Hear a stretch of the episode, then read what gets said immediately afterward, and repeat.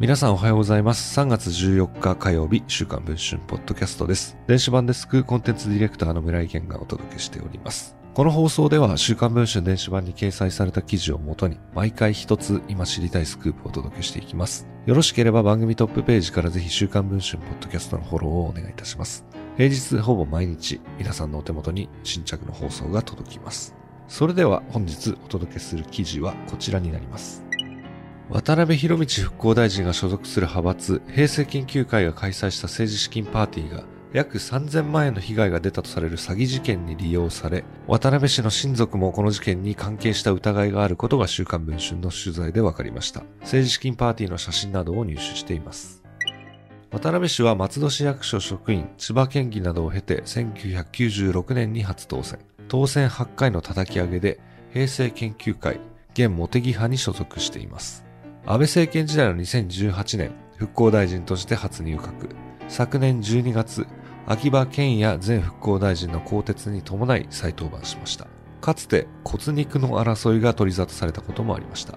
週刊新潮が2002年に実の姉の告発記事を報じたのです。渡辺氏は実家のタクシー会社渡辺交通の実権を握ると、姉を追い出し、不動産投資で約70億円の借金を抱えたという内容でした。姉らはお金に汚いだけの政治家と訴えていました。その渡辺氏をめぐり、親族が関係する新たな金銭トラブルが浮上しました。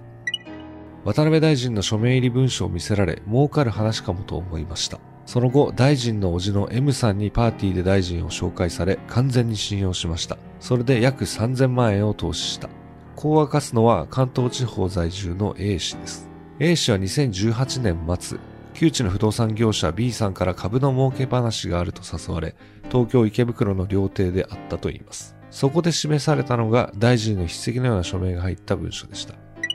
週刊文春が入手したその文書は B 氏宛てのもので、2018年12月18日付で復興大臣渡辺博道と署名捺印がなされています。タイトルは確約書。本文は次のように綴られていました。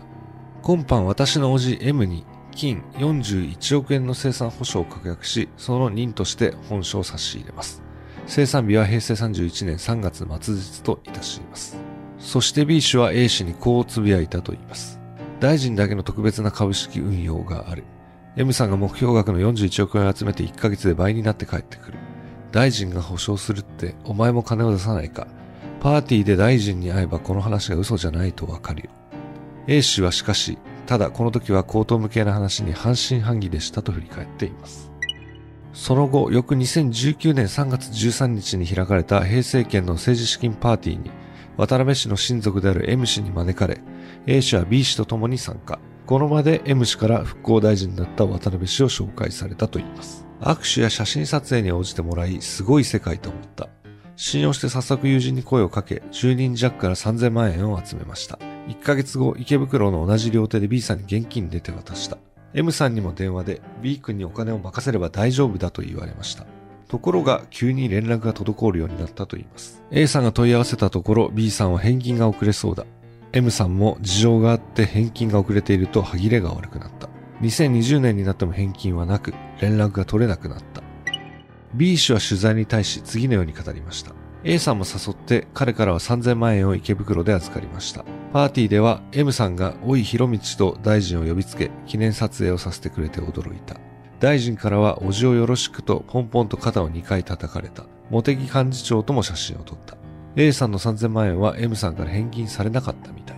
こうした経緯からも平成研究会の政治資金パーティーや名刺が約3000万円の詐欺事件に利用された疑いは強いとみられます。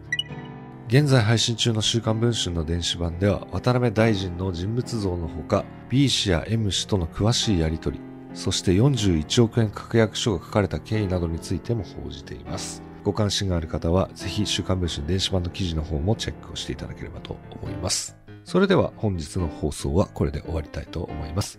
また次のポッドキャストの更新をお待ちいただければと思います。